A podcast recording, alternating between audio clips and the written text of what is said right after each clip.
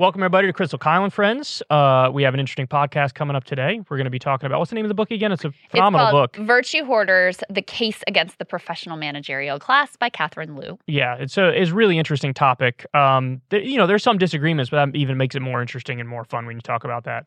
Uh, but before we get into the interview, I mean, we're recording this on Thursday, and so last night was when we just got the news that Russia launched a full scale invasion of um, Ukraine. Air, land, Now- sea, and cyber. Now, by the way, I just I need to get this off my chest because I feel like this is super important.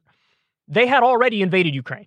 Like I see a lot of weird disagreements on this on Twitter, and it's like, what are you guys talking about? No, they had already invaded Ukraine. Putin had already done an hour long speech where he announced a peacekeeping mission in an area, uh, you know, in the breakaway independent republics that he just declared were breakaway independent republics. They're not really that. They're still under international law Ukrainian territory. So he had already invaded Ukraine. I just want to get that off my I chest. think yeah, I think all that parsing over language is yeah, but like over at this I don't know why people ever argued when he said he's doing a peacekeeping peacekeeping mission in Ukraine. Why some people were like, "Pfft, pfft, he- he's, is, is he even really doing that, bro? I keep hearing he's. I don't see anything happen. You saw videos all over the place on Twitter of the fucking tanks rolling into Ukrainian territory. What do you think that is? So I had done a video two days ago that said, you know, it was something like breaking Russia invades Ukraine. Did you get pushback on that? Uh, I no, I didn't really get pushback, but I'm just saying stuff I've seen on Twitter, my own Twitter timeline, where people were like trying to act like there wasn't an invasion when there obviously was an invasion. It's like, yeah, okay, so there hasn't been firing yet at that point, Yeah. but we knew it was coming. Right. It was obviously going to come. So anyway, um, so, but there's a lot to talk about with this. Uh, now, every by the way, everything that we're going to tell you now. Uh, some of this may evolve and change by the time this video posts because it's posting a day later. Again, this is being recorded on Thursday uh, afternoon. So the invasion was of almost all of Ukraine. So the original thought was, and I'll, what I thought was going to happen was that it, the area that they declared is uh, now there are two independent states, Donetsk and Lugansk, in the eastern portion of Ukraine. Um, I thought what would happen is the areas that the separatists held, they would butt up against the Ukrainian military The line that's there. Yeah. because uh, Putin claims that some of the territory that is still that's part of the independent states, it was still being held by the Ukrainian military. So I thought along that line is where there would be fighting. Um, it turns out it was way more than that. Yeah. Well, and even the early, the initial reports were from that region. Plus, I mean, we're watching live on CNN as dude is having to put his flak jacket on in Kiev. And so the capital.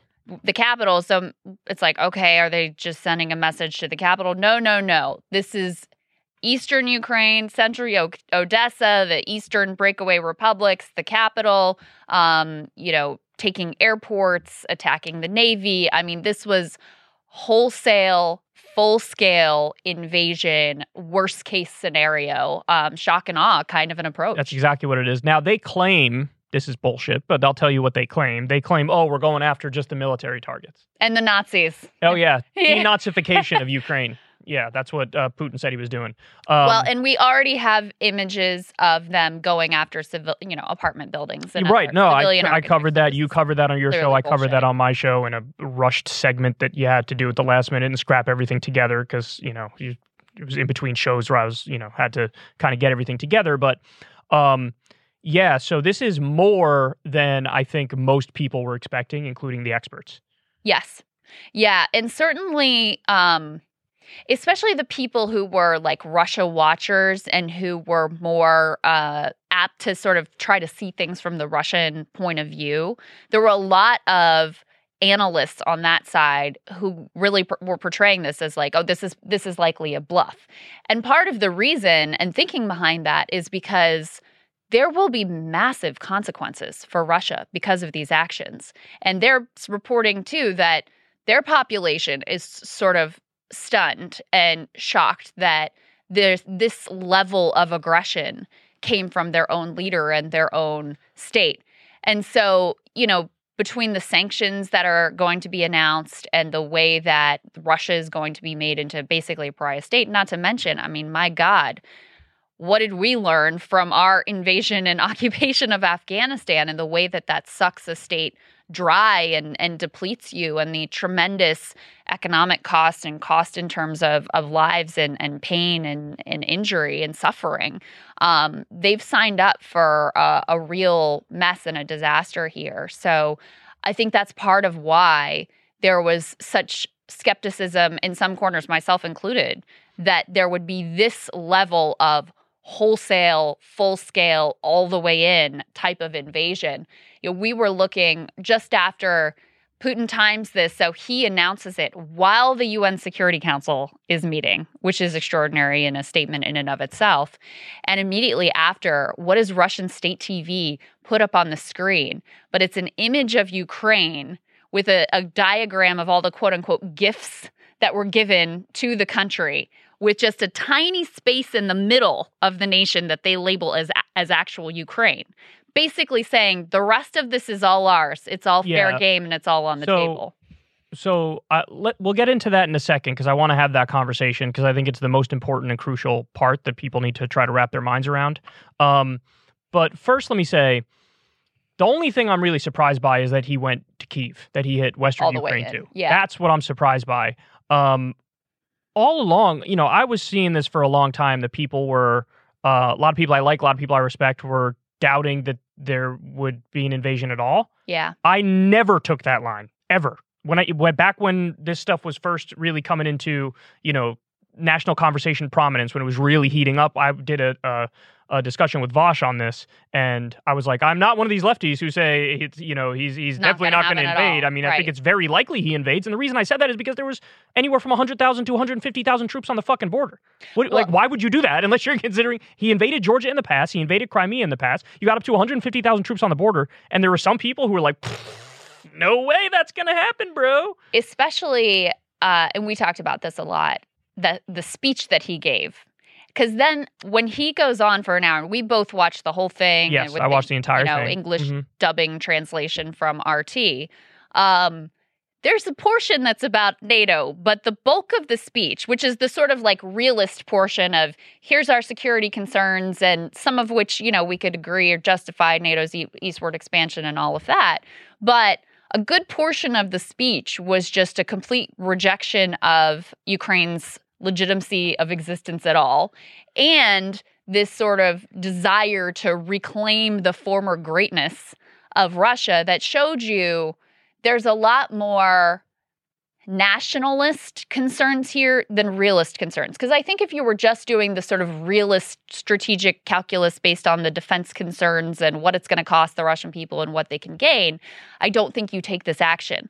I only think you take this action in the context of a of fierce nationalism and a sort of insanity of nationalism that causes you to, you know, take it, an action here which is an absolute atrocity and which is going to cause of course in, uh, unbelievable levels of pain and misery in Ukraine but is also going to be very damaging to the Russian people.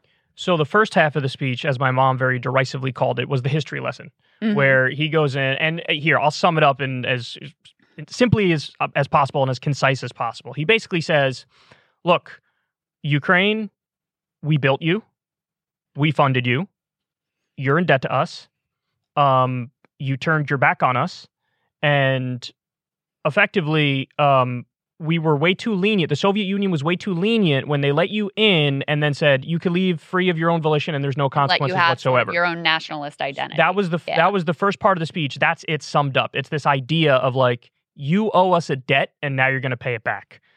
Uh, and then the second half of the speech, as you pointed out, was you know we warned the West. This is about NATO, and NATO uh, kept expanding. You know, it expanded a number of times, and we said this was a red line. You're right up on our border, and that's unacceptable. So we're doing this for defensive I reasons. think they, now, he called it a knife to the throat or something. Right, but now notice, like notice there is a contradiction there.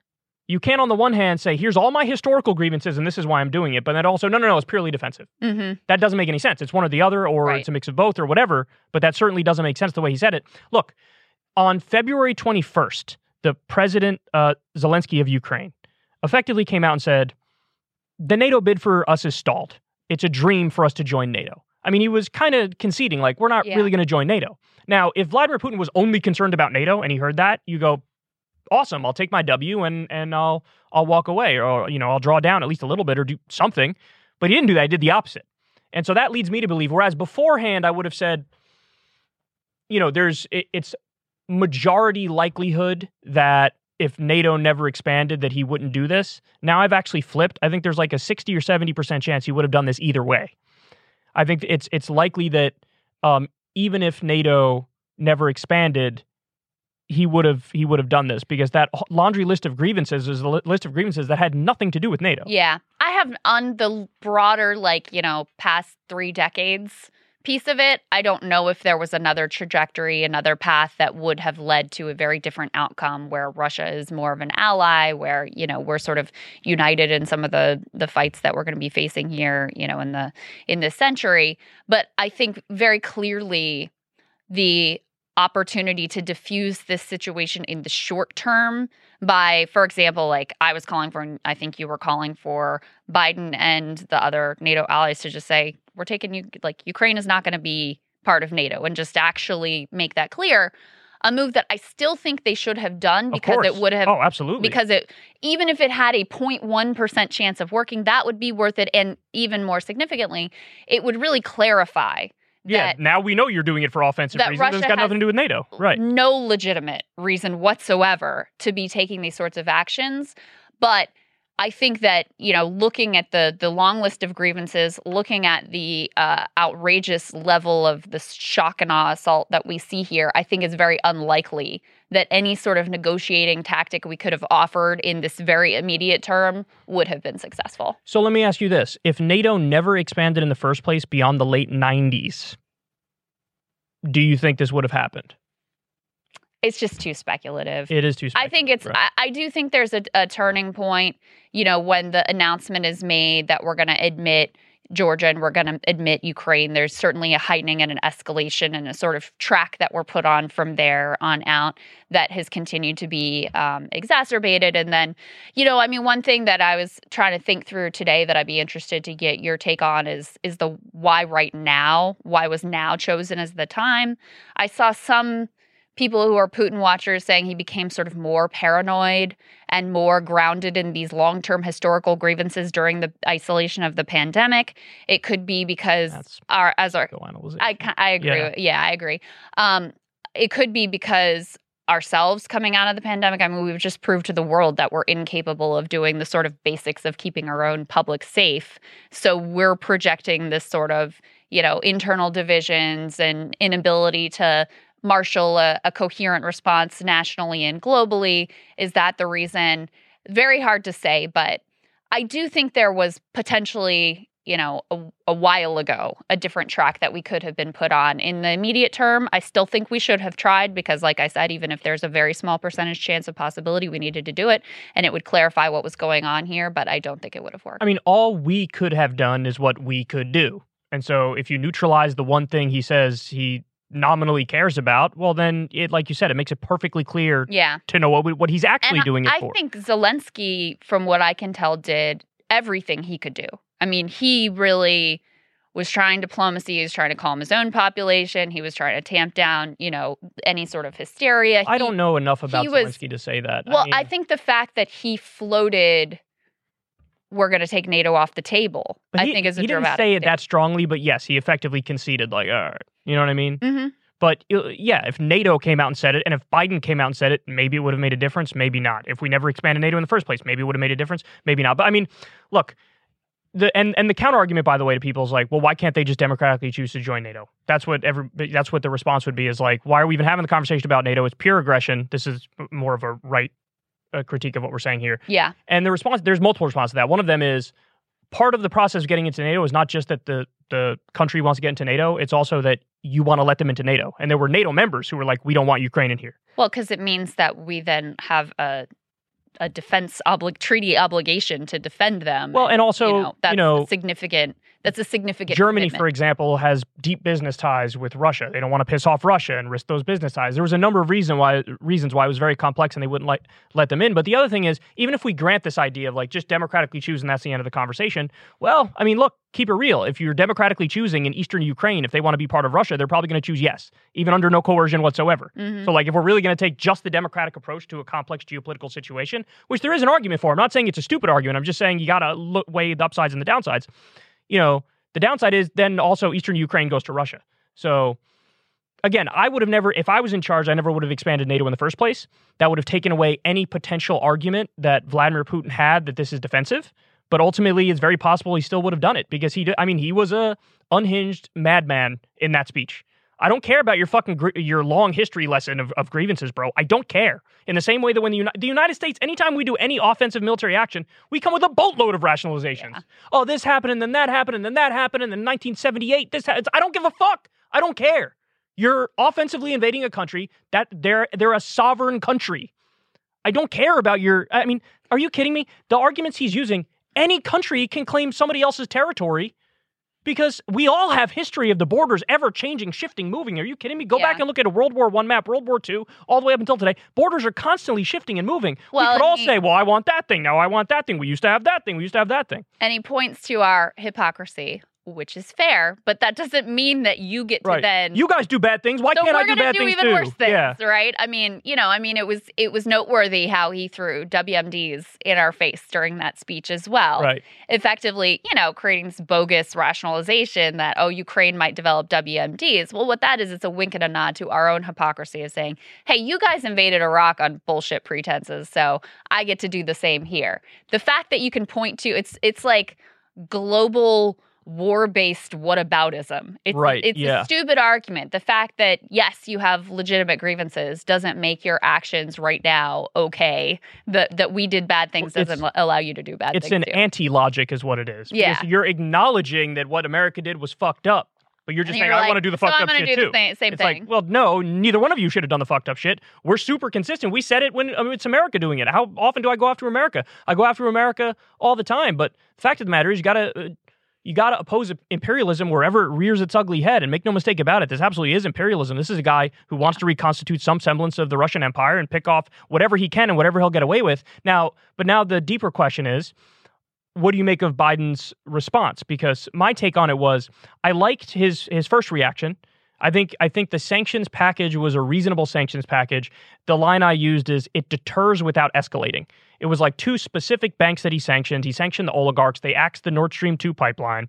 It was very much like tit for tat, proportional response. So I thought it was reasonable. The only thing I think Biden missed is what you said before, which is just say Ukraine's not going to be in NATO anyway. Just say it. If you just say it, you take away his argument that this is all defensive. So why didn't you say it? You should have said that. That's the one thing he missed, which is very important that he missed it, but he did miss it. But then now the conversation is uh, they're going to hit him with the whole shebang. They're going to hit him with every single sanction under the sun. Well, okay, so we're recording this at a time when we don't know what the sanctions pack- package is. And I've seen reporting that some allies want to do the SWIFT banking But- sanctions and that the U.S. is more resistant. No. Okay. Well, maybe you, So you read is- that. Let me tell you what I read. Okay. What I'm okay, and this is from the um the Dim, Dim, Dmytro Kuleba, who's I think he's a Ukrainian uh a Ukrainian government official. Germany, Italy, Hungary, and Cyprus are blocking a decision to disconnect Russia from the SWIFT network. Um, Italy, Hungary, and Cyprus were somewhat expected, but um, Germany is is kind of unexpected because they've released a very strong statement, very much against what Putin's doing. But again, this goes back to I think they're realizing if you if you totally cut off uh, Russia, they have deep economic ties with Russia, and that might be real pain for the civilians of Russia, the citizens, excuse me, the, the citizens of Germany. Yeah. And so they're like, we don't want to hurt our own population, so like, what what are we going to do here? I don't blame them. Well, and so I don't want to go too far down the speculation path right now because we're recording at a time when we don't know exactly what the path is. I would just say that um, I agree with your point that there are a couple things I thought Biden did correctly, which is that he was very clear from the beginning we are not putting boots on the ground. Even was asked about, well, what if we've got our people there and you got to save them? He said, they need to get out then. We are not going in boots on the ground. And the fact that he's laid that marker down so clearly and consistently from the beginning will hopefully help to protect against what is sure to be war drums now from corners on the left and the right. I mean, that's the only logical, the only for all the people that are saying, you know, this is this is Hitler, this is Munich, this is Chamberlain, this is appeasement, all of these things. Well, the logical next step then is okay, we're having World War III. So the fact that Biden was very clear from the beginning about that, I, I think that was the right thing to do. I think with regards to the actions he's taken on sanctions as a deterrence, but not going all the way in in a way that, you know, then Russia can say, well, you already sanctioned us, so we may as well do it. I think that was right. But I do think it was a a tremendous mistake, a really significant mistake to not make clear Ukraine is not going to be part of NATO, which is something that we all already know. The Ukrainians already know that. And so you're you're precluding the even if it's a small possibility, the possibility of de-escalating this for the principle of in theory Ukraine could join NATO even though we're never going to actually let them join NATO. So I do think that that was a a significant failure on Biden's part in terms of what I would like to see in uh, sanctions going forward. I would just caution that on the one hand, obviously, you have to exact a price for this type of outrageously aggressive and destructive behavior. On the other hand, the type of sanctions that really devastate civilian populations have not been effective and have only served to exacerbate tension. So when we think about Cuba, Venezuela, Iran, North Korea, these sanctions that have hit civilian populations really hard, in fact, are used oftentimes by regimes to hide their own failings, and they can blame all of their problems then on the sanctions from the West. Well, that's a point that I've made repeatedly that you you can't and shouldn't do any sanctions that hurt Russian civilians. Also, it's just a matter of principle because Russian civilians didn't fucking do this. Yeah. There are plenty of Russian civilians who don't agree with what Vladimir Putin is doing here. Yeah. In fact, they just announced, uh, you know, one of Putin's officials came out and said, "No protesting, no protesting," but it's only because of COVID.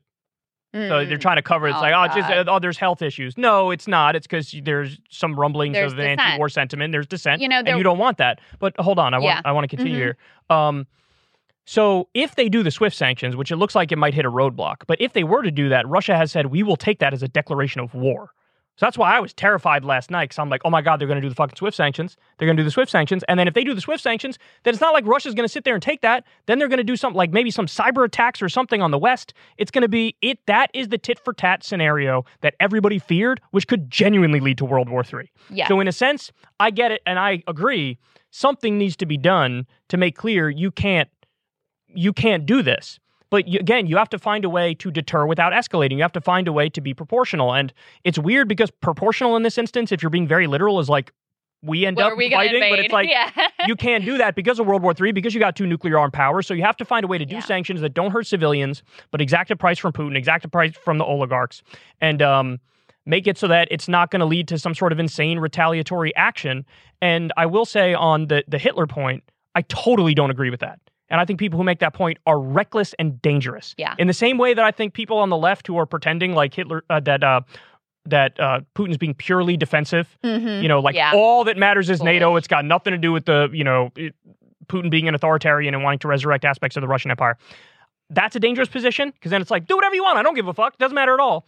But it's also a dangerous position to keep saying it's like Hitler, it's like Hitler, it's like Hitler for the point you made, which is, well, then what's the logical response if it's like Hitler? The logical response is World War III. The logical response is immediately deploy everything we got and throw it at him at 100 miles an hour. And the fact of the matter is, guys, Hitler had global dominance ambitions.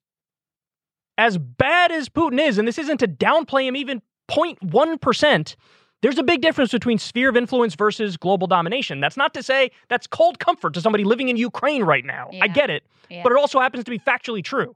Now, if in the long run, uh, you know, he starts doing a Hitler and he, he tries to go beyond the old Right. Soviet Union borders, okay, then we're having a different conversation. But if that's the reality, then everybody better go bu- do their doomsday prep now and go buy their bunker because it's a rap ski on all of us if that's the case. Yeah, this is a problem with um, people only knowing like one historical anecdote that they can Right. reach for Well, everything. like everything is II. I kept saying World War One was the more analogous thing because one treaty brought in this person, and that person, and that person. Everybody's fighting each other, and they don't even know why they're fucking fighting each other. Yeah. Because Archduke Franz Ferdinand got killed, and it's like, who, who even is that guy? I don't know, but we're fighting and dying as a result of it. I mean, there's also historical pa- historic parallels with the initial Soviet invasion of Afghanistan and the way that we, you know, armed and trained and insurgency there, and the way that that really sort of uh, helped to bring down the so- Soviet Union at that time. So, I mean, there are a lot of other parallels you could draw and you could draw other than just Hitler.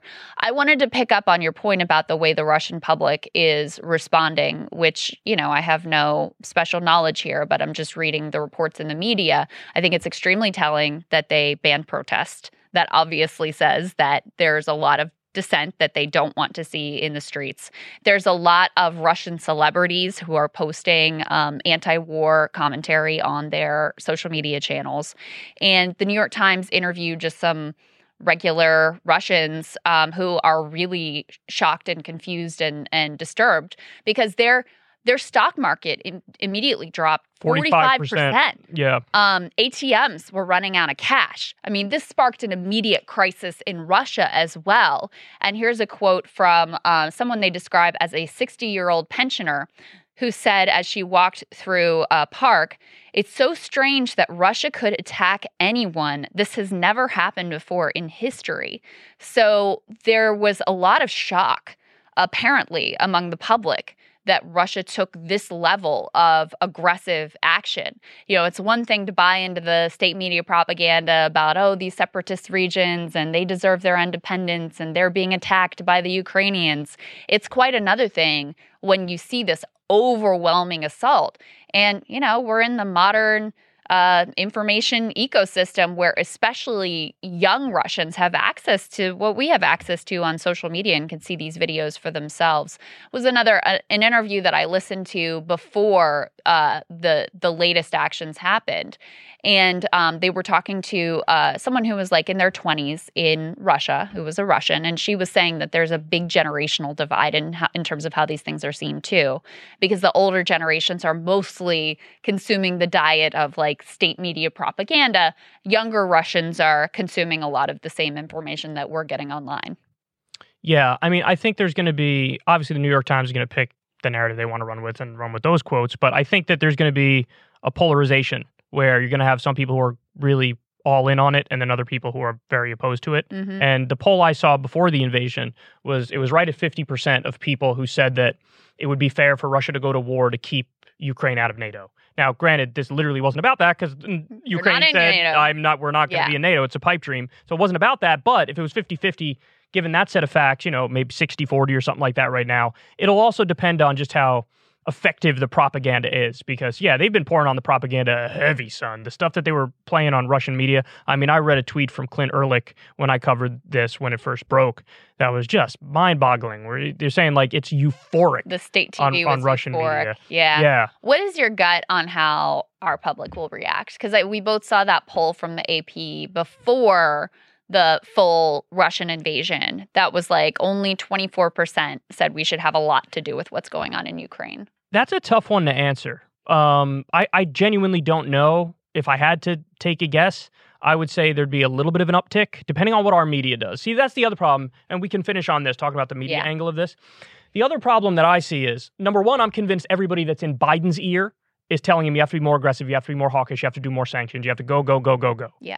And I think the role of the US media is going to be the exact same thing. Where, I mean, MSNBC, before Putin even started firing, MSNBC had on John Bolton, like asking a guy who's a bloodthirsty neocon, warmonger, war criminal, who was wrong about absolutely everything, who said, when in the middle of negotiations with North Korea, yeah, we're going to use the Libya model for him, meaning give us your weapons and we'll still overthrow you, right? This is the guy they invited on. So I think, and I watched some Fox News. Fox News, of course, literally, uh, where's his pound the table moment? Why isn't he being more aggressive? So you're going to get on CNN, MSNBC, and Fox News, wall to wall, be more aggressive, do more sanctions, Yeah. escalate, escalate, escalate. These people don't realize you are playing with fire. It not nothing happens in a vacuum. If you do SWIFT sanctions, then Russia does some shit in return to us, and then we do some shit back to them, and next thing you know, boom, the fucking nukes are in the air. Yeah. So your, it's your time to be- adversary has a say in how these things all Exactly. So you have it. Look, you have to be rational, strategic, intelligent. You have to deter without escalating. I'm not on team do nothing. You can't do nothing. That's obvious. Um, but you can't go too far, and that's a real problem. And again, you'll hear nothing but wall to wall. There is no such thing as too far. That's what you're going to hear in the media. I have no doubt about it. That's that's the pro- one of the many problems with the media is that the one thing they consistently uniformly reward is hawkishness. Right. That is you know That's the day you know, Trump became president yeah, when he bombed Syria. Look at the beauty of our missiles. Syria. You murder, you know, the Iranian general. Like if when you respond and behave, and the only thing that they even liked that Biden did in Afghan Afghanistan withdrawal was when they he like drone striked that family. You know, they thought Mm-hmm. Yeah. that was that was good for a minute until we discovered. And they said he got ISIS, and it wasn't ISIS at all. of course Just not. imme- propaganda. Yeah. And so, I mean, that's all of the incentives. And you also know the way that the um, deep state will leak against him. If he isn't doing the things that they want him to do, they will leak against him to also try to put pressure on and say, you know, oh, this adversary, China now thinks you're weak unless you do the this kind of sanction or unless we have boots on the ground. So it's going to be a lot to resist. I think a sign of that was something that was kind of hopeful, but is also kind of ominous. There was a bipartisan letter um, that had everybody from like Matt Gaetz and Louis Gohmert to AOC and members of the squad just saying if there's going to be boots on the ground, you have to come to us for consultation. You know, that's what the constitutional process lays out. And so that both says there was an, a bipartisan interest in actually, you know, authorizing any kind of engagement, but also says that they see it as possible that tensions could get ramped up enough that that would be an active consideration on the table. Yeah, I have a slight disagreement on that though, because I find the process criticism always sort of tedious and weaselly. Like, just say no war with Russia, period. I get they're making, oh, you have to come to us if you're going to do it. I get it, I get it. But the process stuff is like, it's not a moral stand. It's not. Like, a moral stand is like, no war with Russia. This is the nuclear age. We're all going to fucking die. hmm No war with Russia. Can't do it. Can't do it. Yeah. So, you know, but that that wasn't what they said. So, I don't know, buckle up because we're more on the brink. That I was thinking of the doomsday clock because that doomsday clock is a fucking tiny little pube hair away from midnight. For real. Yeah. Yeah. Because Russia will, re- whatever we do, Russia is going to respond in some way. And if that impacts people's daily lives and whips up a sort of nationalist fervor here, then how do we respond? And it's just Mm. off to the races. And um, China's eyeing fucking uh, Taiwan right now.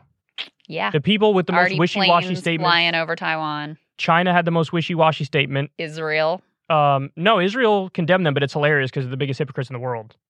They're like, you're occupying land that's not even yours. You're Israel. That's like your whole thing. Anyway, but in India didn't say anything because Mhm. they they buy Russian military equipment. China was wishy-washy. My guess is there is some sort of deal cut between China and Russia that we don't know about, which is China's going to help shore up Russia if all the sanctions get unleashed on them. But it looks like right now maybe they won't even do it because whatever the process is, you had to get everybody to agree for SWIFT, and not everybody does agree. So we'll see what happens. I think he might end up doing sanctions that fall short of SWIFT. So Yeah. maybe he will be able to walk that line of again of deterring without escalating. But that's the best case scenario we could hope for. Deter without escalating, and this thing ends quickly. And and and Putin meant it when he said let's let's just disable the military and get out Get or out. whatever. Which I doubt that's it, but I can hope. So fingers crossed. That's what we'll hope for. In the meantime, we have a great conversation to get to, and we'll start with a little bit um, on what is going on in Ukraine. Uh, Catherine Liu is a professor of media at UC Irvine, and she is also author of the great book, Virtue Hoarders The Case Against the Professional Managerial Class. Let's get right to it. Joining us now, we have Professor Catherine Liu. It's so great to meet you. Welcome. Hi, thank you so much for having me. Absolutely. Um, I want to get more specifically to your great book, Virtue Hoarders, but we wanted to start with some of the events that are unfolding in Ukraine. And you were saying that there was a piece written by Masha Gessen that really struck you as being um, correct and and sort of accurate in the way that they were looking at it. It's titled "How the Kosovo War, Air War Foreshadowed the Crisis in Ukraine." Twenty three years later, Kremlin propagandists still use the NATO bombing campaign to justify their own actions. What was it that Masha laid out that really sort of landed with you? Um, well, there's this really dramatic moment, she writes, when um, the um, one of the Russian, um, I think, finance ministers was on a plane to um, DC to talk to Al Gore, and he said, "Please." And they're on the phone. He says, "Don't bomb Sarajevo." And uh, Gore says, "No, I'm sorry, we're going to bomb Sarajevo." And the Russian finance minister was going to talk about um, IMF and entering the global, you know, economy. And his plane turns around. And he goes back to Moscow.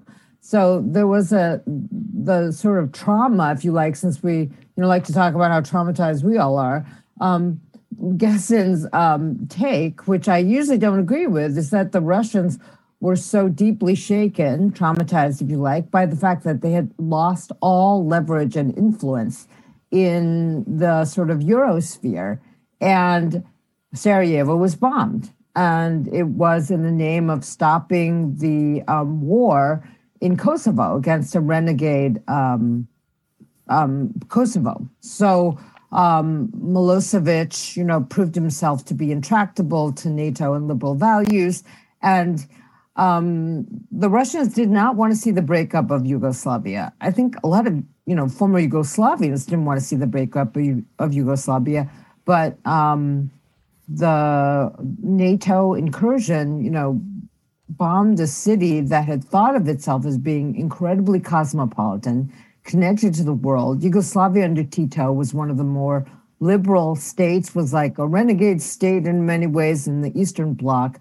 And um, she mentions how people would sit were sitting in cafes in Sarajevo saying, you know, we can't imagine the city being bombed.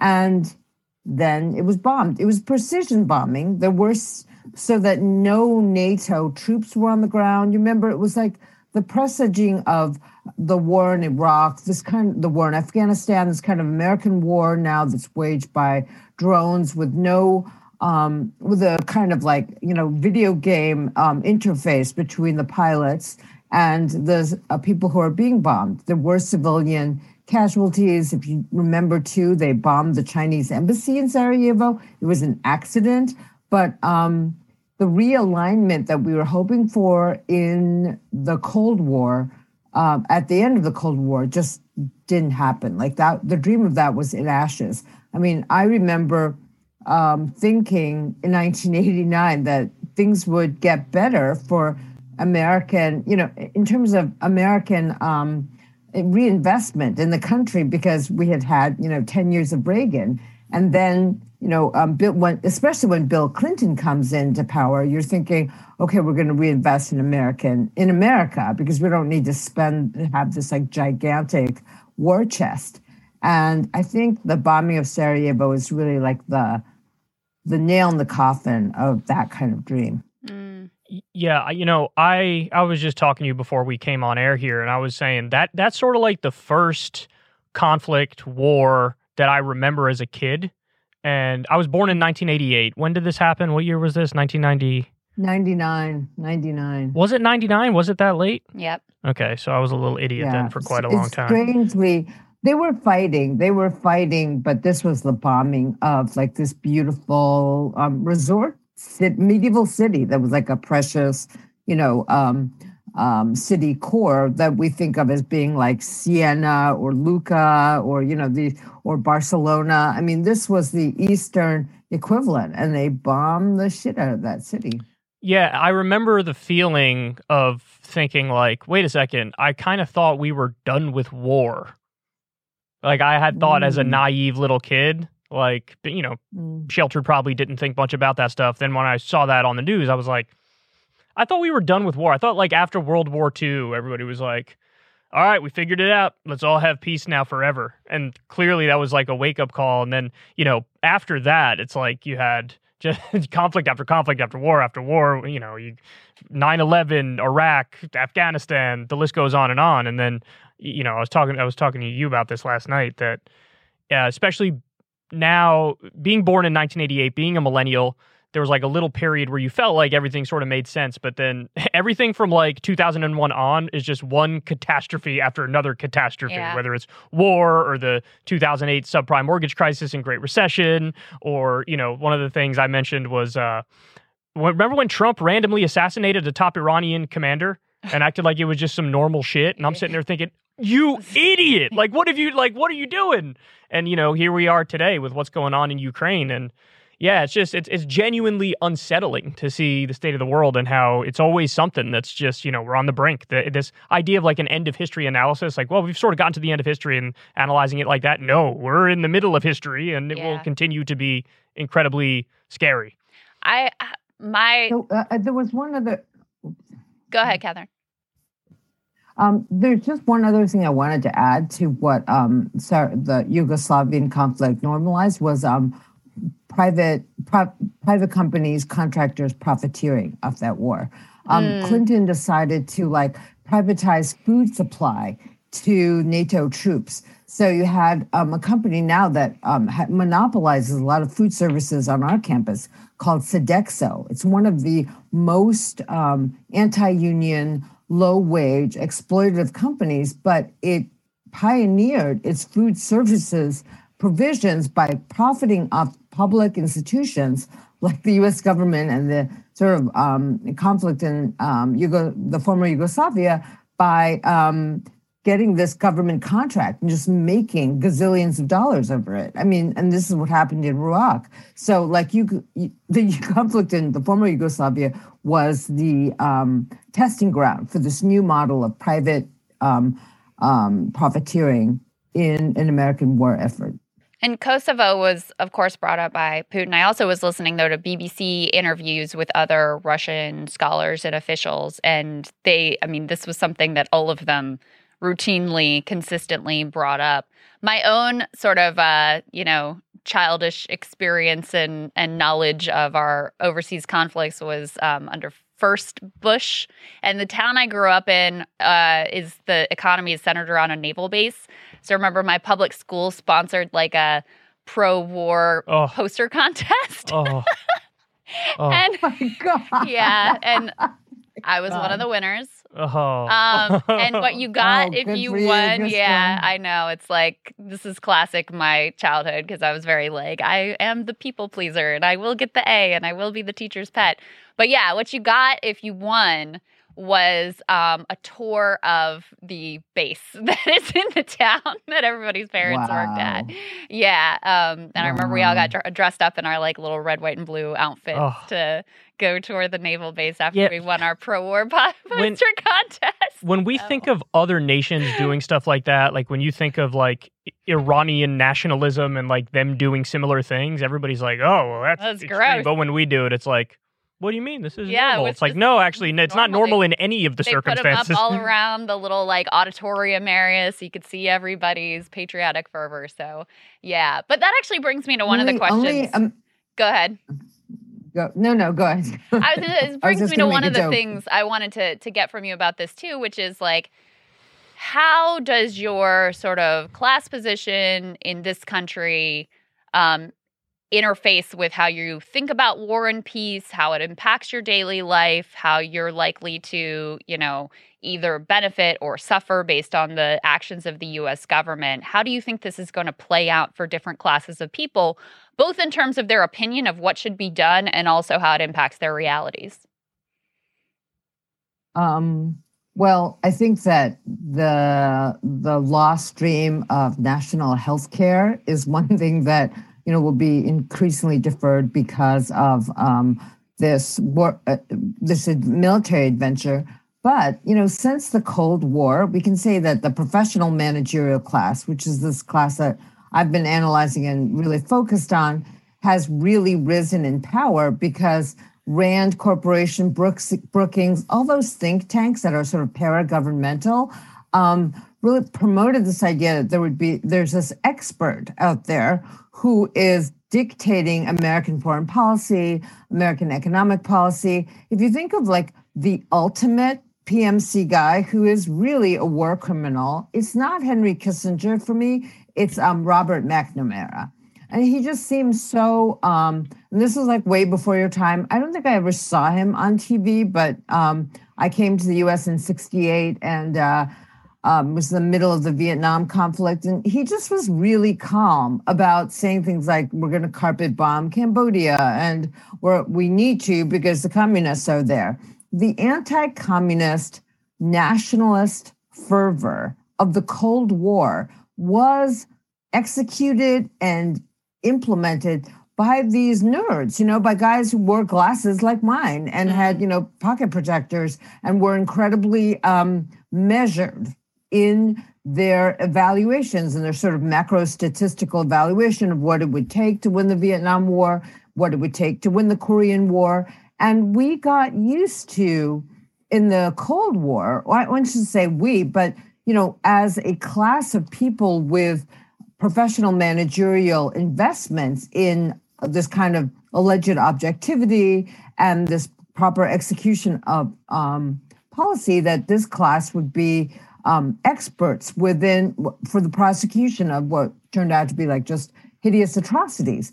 But uh, we like to think, and this is the revisionist history that I offer, we like to think that Abbie Hoffman and the hippies and, and Mario Saviano, who's more of a tragic figure, but that the 60s protesters, that the anti-war protesters were, you know, the opposite of Robert McNamara, right? They were like the pro, they were like um, hippies, they were experimental, they were into Eastern whatever. But what actually happened with this counterculture is that it inaugurated an internal culture war against, you know, the squares.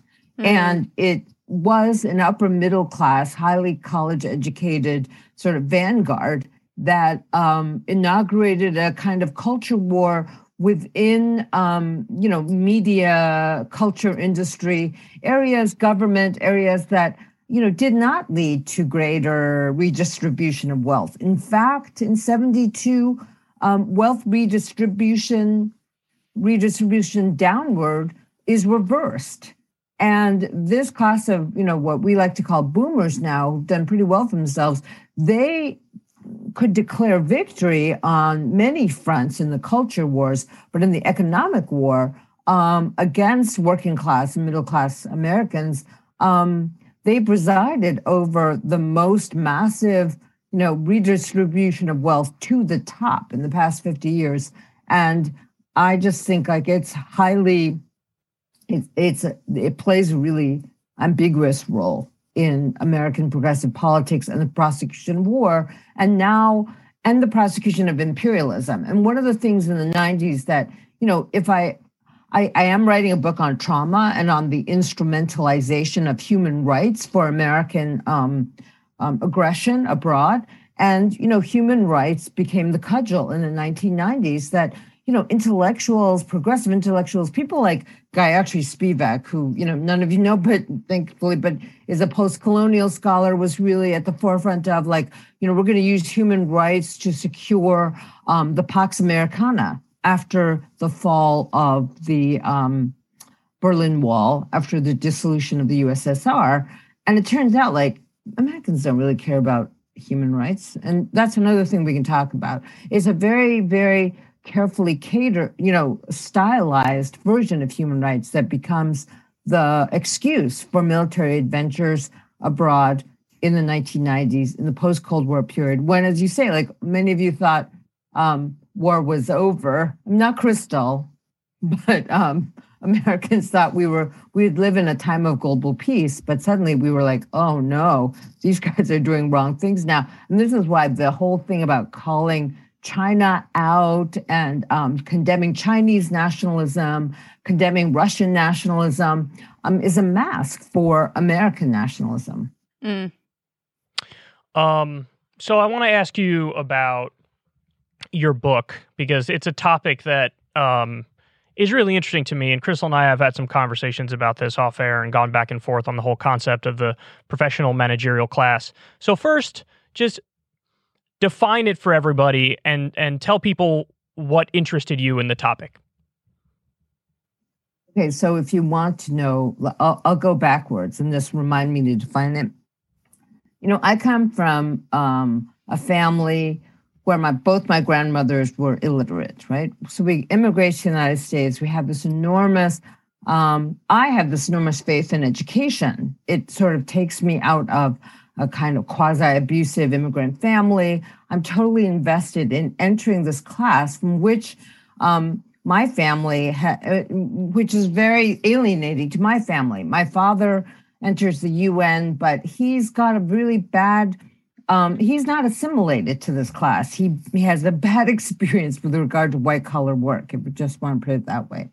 And um, so I, as an aspirational member of the PMC, thought, you know, I'm going to enter this class of people who are reasonable, who are objective. I'm going to enter. I'm going to leave the ideological wars that you know marked China's history, that marked my family, and then I and and the um, experience of actually being in the professoriate uh, um, all these years, like almost three decades, is that this is this is a class that believed itself and that I believed was progressive, was objective, was courageous, was um, critical, was negative. But instead, I found myself in the midst of these struggles where there was so much dishonesty, so much corruption. Um, you know, I'm not going to bore you with academic um, infighting and the problems of peer review, but I think that I had an outsider's point of view with regard to this class. I had a drive to understand its significance for myself and for um, the American dream, if you like. And um, I really, really am committed to class analysis. And I didn't know why we couldn't actually understand the contours of this class, why we in this class talked about every other form of difference. And for years of my life in academia, no one even wanted to talk about class. They want to talk about difference, difference, whatever kind of, you know, from Derrida to feminism, but never about class contradiction. And so um, I have an outsider's point of view on this class. I have an outsider's rage and disappointment at the ideals of this class and its failures to achieve those ideals under liberal democracy. So that's how I came to this. It's sort of, I'm you know, late in my career, and I feel like I can actually say the things that I want to say. This is what mm. I fought for. Academic freedom. This is what mm. I fought for. Dissent. This is what I fought for. The ability to be a Marxist in a department that's very hostile to actual and and you know, in an environment that's very hostile to historical materialism of any sort.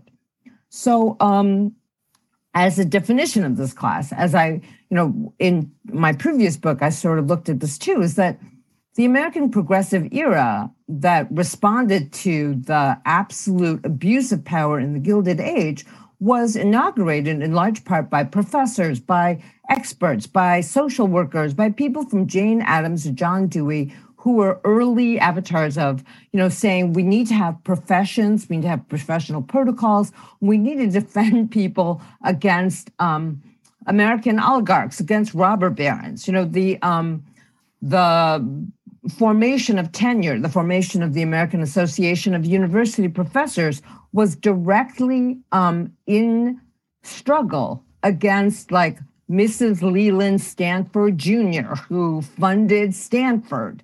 And so um, there were these regulatory um, organizations like the American Medical Association, the American, as I said, the American University of um, Professors, that said, you know, the free market frontier, like Wild West way of dealing with social problems is not working.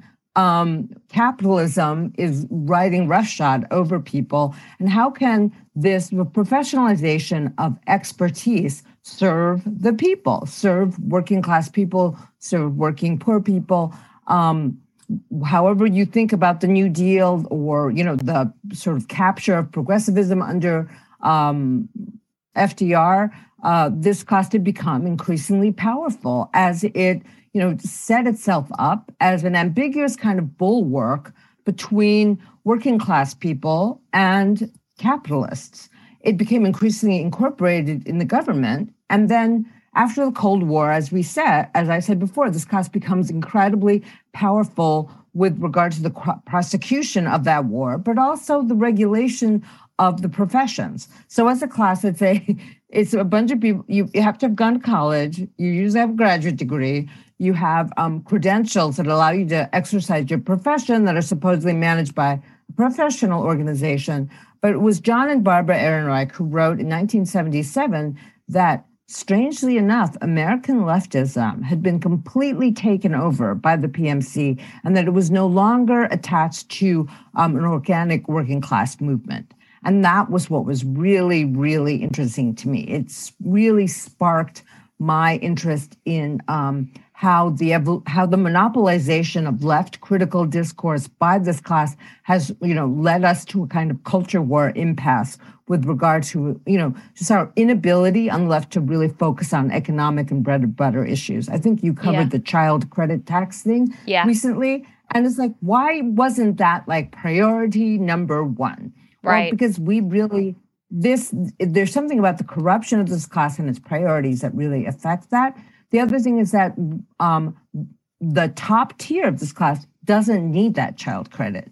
You know, they have um, they have nannies, they have two incomes, giant incomes, and they have people taking care of their kids already. So the interests of that class override the interests of the working class in a Democratic Party. I think um, even, and that I think it is even a little bit. Tell me if I'm wrong, but I think it's even a little bit deeper than that because mm-hmm. especially mm-hmm. now a lot of the focus and this is what you write out virtue virtue hoarders right a lot of the focus of that class is on you know distinguishing them as personally virtuous um, and finding the the people across the land that are you know personally unvirtuous and that's where a lot of their sort of politics or i would call it anti-politics is focused mm. so when you have mm. something like a child tax credit or universal health care that is going to benefit some of those undeserving, unvirtuous people, well, that's naturally going to make you less sort of enthusiastic about that than some of your other projects. I mean, one of the, I always think about, we interviewed Thomas Frank early on in this podcast, actually, and he talked about the sign that a lot of PMC people would have in their yard. And it's like, in this household, love is love, and women's rights are human rights. And it goes through this whole list, but nowhere does it talk about like, wages or healthcare or inequality or unions or any of those sorts of struggles, which I think is I think is a good sort of um, sign of what the core politics and and the core project of that class tends to be. Yeah, and I I totally agree. I also think that it's um in this house we believe in science when it's convenient for us, and um right. But it pretends to be objective. The other thing that I tried to um, focus on is that this class um, cloaks its virtue in um, consumption habits, and it's able to consume in this way because of its economic privileges. But one of the things I was also going to say that influenced my you know um, determination to um, uh, to take apart the values and the politics and the anti-politics of this class was I had a son in 2000. And, you know, this was a little bit before the mommy blogs uh, and mommy podcast came out, but there are a lot of, there were a lot of women um, who were highly educated at the time, but who were married in this class at the top tier, whose husbands just made like a killing on um, the new economy, right? So they had a lot of extra energy, and um, they they didn't work, and they were taking care of their kids, and they had their nannies, and the sort of innovations with progressive liberal parenting that were coming up at this time were just unbelievable to me. Like I had a friend in Silver Lake who was part of this our infant education program, and we had sons the same age, and um, um, my husband like tickled their baby and they said, no, uh, we don't do that. That's child abuse. What? We think tickling is child abuse. oh and anything you did to a child, to the infant, like you were changing these diapers of six month olds, not necessarily fun, but um, they were like, you had to tell your child everything you were doing. It was consent. It was modeling consent for him. It's like, I'm going to change your diaper now. I'm laying you down. I'm taking off your diaper. And and what I realized as I was watching this was that what it actually um, was trying to discipline was adults and was trying to humiliate anyone who had an intuitive or you know just sensuous like understanding of how to take care of a child that we inherit from our parents right mm-hmm. But um and for all my parents' faults, like taking care of infants has been something that Chinese grandmothers and mothers have done for thousands of years. And we've survived pretty well. But like suddenly that wasn't good enough. Like Mm. you had to tell your kid. And I was like, I'm not going to tell my kid this. But um, if we hung out with them, then I'd be like, you know, manhandling my baby. And then I would have this like very precious, you know, I'm going to do this to you thing. And I don't even know that they were conscious of it, but it was total class formation. Like, who the hell goes to infant education programs? People with the money and the leisure time. And then this goes on as people get educated. I remember so many people around me because I'm, you know, in the PMC, right? Telling me like they were sending their kids to private school because they're just so like it's for the whole child. And I'm thinking, okay, that's 35 to 50K a year. I don't have. Great for you. And and um taking consumption habits and making them a virtue was something that just was so outrageous to me, but it seemed so clearly part of the class war that this class was fighting. So let me ask you this because I mean everything you're saying is fascinating, and you know I definitely see issues with uh, sort of an upper middle class elite liberal sensibility uh, thing, but when it really comes down to it, let's say hypothetically we lived in a world where Bernie got the nomination and it was Bernie Sanders versus Donald Trump, whether it's 2016 or 2020, it doesn't really matter. In your estimation, what's the breakdown? Because you know if i went with my gut here i would say a lot of the you know the media class and aspect parts of the political establishment probably would have broke for trump over bernie because to them it's more about capital than anything else and continuing the status quo but i do think a lot of these pmc types probably majority of them would have voted for bernie what do you think about that Hmm, I don't think so. They would have not voted, in my opinion. Like I was around a lot of those people who are like crazy Hillary heads and Wa- Warrenites, and they were like, "He can't get anything done. Um, we can't vote for him because he can't pass legislation." I mean, the the level of hostility against Bernie that was like a litmus test too. Um, so I disagree with that. I, I think they would have just sat it out so and let, they did everything so that that wasn't the choice for them. Um, but um, if they did vote for him, they would then do everything to undermine all of his legislative um, initiatives. And the contempt that liberals had for Bernie was like visceral. Um, I just want like Ezra Klein is the son of a friend of mine, and um, in 2016 he was like, "Oh, Bernie can't get anything done. Hillary's so smart." And then in 2020, um, he was like, "Oh, Bernie can't get anything done," but Bernie was like up and coming and winning, and kind of, and he um, he sort of sat was less contemptuous of Bernie. And then when Bernie became chair of the um, budget committee, he became completely sycophantic with regard to Bernie. So they only respond to power. And um, Bernie's lack of legislative power clout was something that they would contribute to. So I don't know. So- I, I, I'd be very pessimistic about. It. I guess the reason why I see it differently is because I remember distinctly, you know, being a being one of the most well-known Bernie Bros myself, like the perfect stereotype of like what was maligned as the Bernie Bro.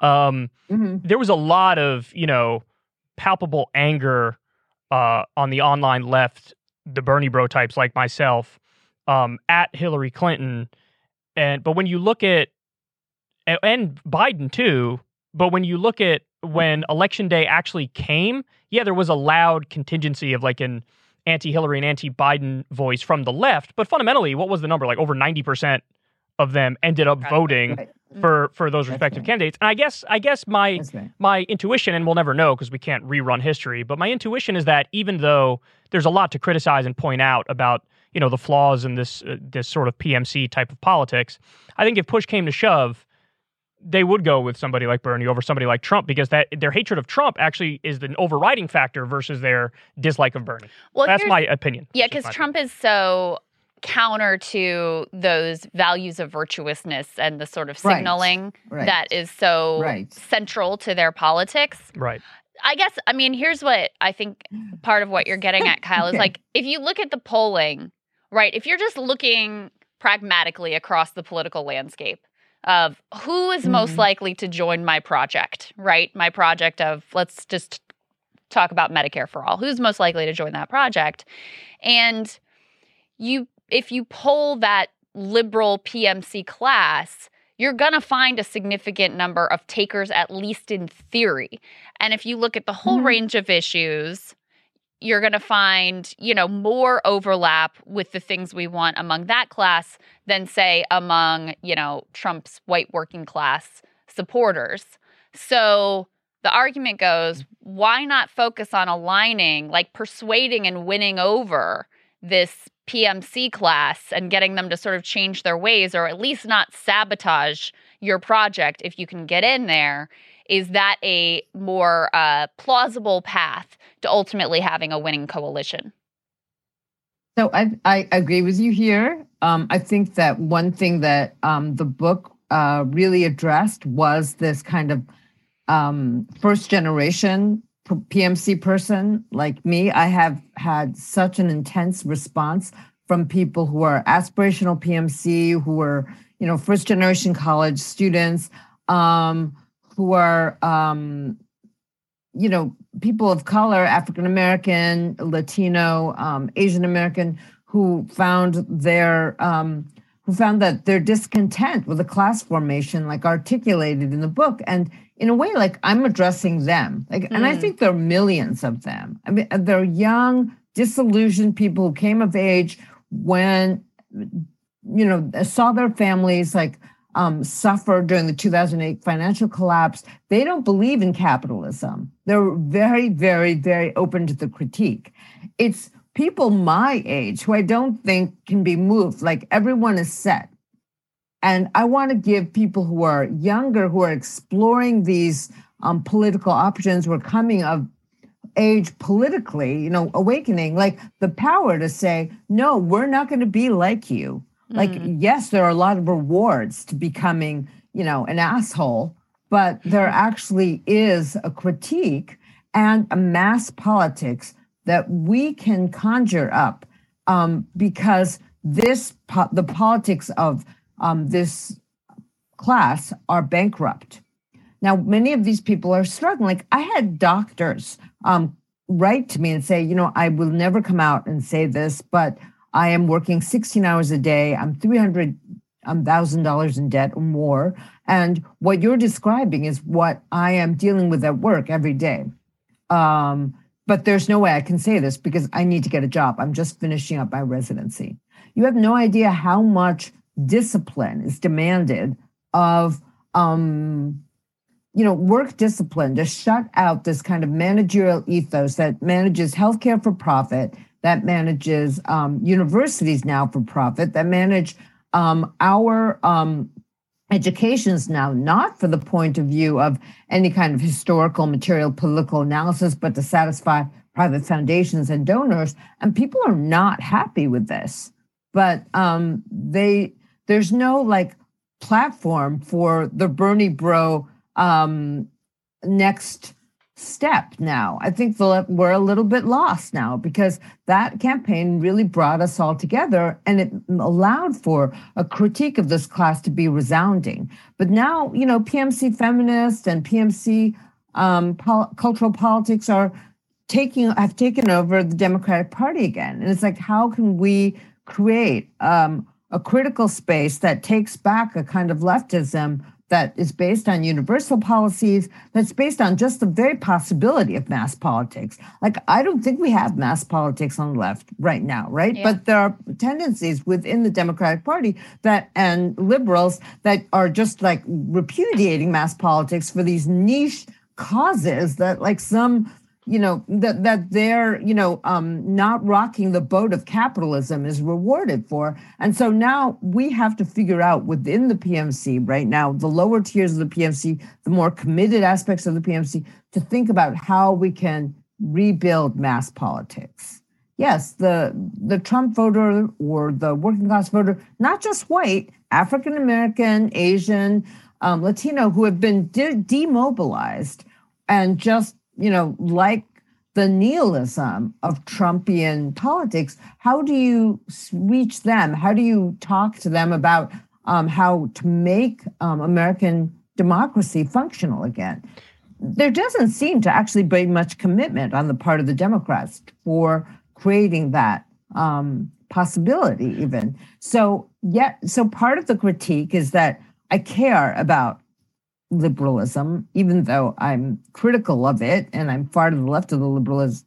I care about democracy actually, and I care about um, working class. The majority of working class people are suffering under this untenable um, economic and political situation, but it doesn't seem like there's any public way of actually instantiating that because we've been captured within left liberal politics by, I would say, like a boutique um, a boutique stylization, self stylization, if you like. And it's really frustrating right now. We're really in the in a um, cultural impasse. I know a lot of people have been critical of Bernie because Bernie has talked about, you know, how Russia has infringed on, you know, the national sovereignty of Ukraine, and so the um, intervention has to take place. But where, but without a program, a clear program of how that might help Americans or working class Americans, we're, we're in a vacuum right now. And Bernie is a disciplined and loyal guy. And for whatever reason, he feels very loyal to Biden. So, um, you know, I don't know. I, I don't quite know what to do about that. But the fact that he reached people um, that the Democratic Party has not been able to reach for 30, 40 years, that was incredible and inspiring and moving. So, and, uh, so one of the most important things that happened in my lifetime. I guess I guess in some ways I have a little bit more hope because the issues that you so eloquently described, I think those are real problems that we're dealing with. But I do think, um, in some ways, it's a mirage because those those issues are centered among the political establishment, like the liberal elite Democratic politicians and like the donor class. Okay. I actually have more help, more hope for the actual people of the Democratic Party, no matter how goofy they may be as members of the PMC. Because again, to Krystal's point, when I actually look at the polling, I see a lot of stuff that's uh, you know hopeful. So you know you see the polls of seventy percent of the country supporting Medicare for all. I mean, I don't need to go here and list all these things. You know it just as well as I do. And so when you have that nominal agreement on the actual policies, uh, I feel a similar way in approaching these people as I feel about approaching you know, Republican voter, populist right person X. It's like the path here is to effectively almost play an agnosticism role on the culture war, right? Or like, you know, mm-hmm, not to say mm-hmm, you don't have positions absolutely. on it because you can have positions on it, but it's about not right. putting that front and center, therefore stoking the culture war, making everything worse and pouring fuel on the fire. So you take sort of like this uh, opting out path in terms of your rhetoric on the culture war, but then you go all in on the economic populism, and then you build as big a tent as possible, and that may include uh, average Joe and Jane Republican voter X who are more economically populist because they're from a union family. And it may also include the PMC person who, even though culturally I might be uh, disagree with them just as much as I disagree with the Republican, but as long as they're there and the things that matter, you know, we can actually make this work as long as we can. Because again, the main problem is the corrupt political establishment, which is blocking all of this change for eh, structural reasons. All right, so we so we read the polls. We have a political strategy that we think might work. Um, which politician is building on that strategy right now? I don't know. Right, that's the um, problem. I, I agree with you. Yeah, so that there, there's all of this energy that can be harnessed, and this um, alliance that can be created between you know working class people on both sides of the political spectrum. I would say that working class people actually represent a kind of demobilized, like angry core of the mass, mm. of the American masses, actually. But um, I uh, was just talking to a bunch of my students yesterday, and we were talking about um, the the Western, and we were talking about the myth of the frontier and how it's like inherently racist, but it's based on this dream of American social mobility and autonomy and sort of, um, you know, the uh, uh, American idea that, you know, on unbothered by you know native americans or a government you can create a little piece of heaven on the frontier and how this is still like at play in um, our national dream, right? And my stu- a bunch of my students said, you know, that might have been operational until 2000, but I've seen what my parents have gone through since 2000, especially with 2008, and I don't think that's the dream right now. There's it's completely bankrupt. Like that doesn't resonate with us at all. And so the next thing they say is, and government is the problem. Mm-hmm. So I guess like somehow like Fox News reaches them or libertarian like TikTok reaches them and they're like, yeah, the government comes in and does all these things. And I'm like, wait a minute, wait a minute, you guys. Like, okay, it's the government like foreclosing on your home. It's a bank. But then I realized, you know, in 2008, Obama bailed out the banks. He didn't bail out individuals. So that was the government in a way. Like I'm making this like plea to think about politics as a kind of democratic field where you can um, take action. And they're thinking about government and politics as a conspiracy against their families. Yeah. And, you know, what Obama did in 2009, I guess was after um, with the help of all of Geithner and Summers and you know all those guys who with Harvard degrees who decided that banks were too big to fail, but people could lose their homes. That has damaged our politics so deeply, and someone has to address that. These are really smart college age kids they're not um, liberal arts majors of, of, privilege by any means. Like these are not Sarah Lawrence students. These are not Wellesley students. These are not Smith students or Ivy League students. These are like middle class Californians, and you can see like their um, like skepticism because of the economic suffering that the Southwest, like this whole area, has gone through about their prospects. Yeah. And government has like government is the problem for them. And I'm like thinking, oh Jesus. You know, how can I say it's not? But I, I was like, well, there's this other thing called capitalism. And they go, oh yeah, yeah, yeah, yeah, yeah. Like they've heard that too, but I can't, but like I said, yeah, so the capitalists have bought the government, right? So that's the problem. They're like, mm. yeah, yeah, yeah, yeah, yeah. But the government is still a villain in well, their mind. I think and I think because the government is taken over by PMC people. Yeah, well, and it's and so tremendous, that's what they see. And that's so to me the uh, possibility, the opening is that you have within the PMC a lot of precarity and a lot of people who are terrified of, you know, their kids not being able to stay in that class or there are young people who are just coming into professional careers and not finding it nearly you know, the stable path that it was for their parents or certainly for their grandparents. I mean, look at the, you know, the struggles of adjunct professors is like a perfect example yep. of that type of professional precarity.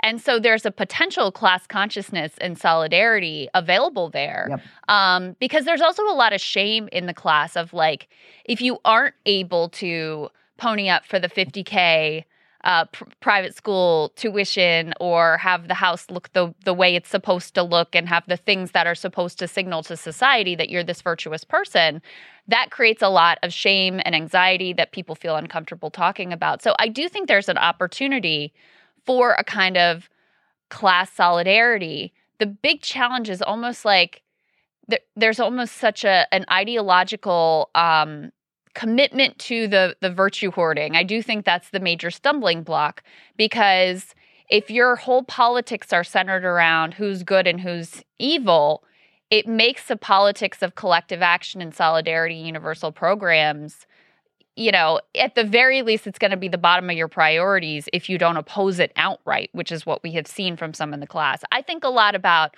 Virginia politics. Um, it's where I'm born and raised and where I still live. And. Virginia, up until Youngkin got elected, which is an interesting story in and of itself, in the way that, you know, suburbanites mm-hmm. turned mm-hmm. towards him.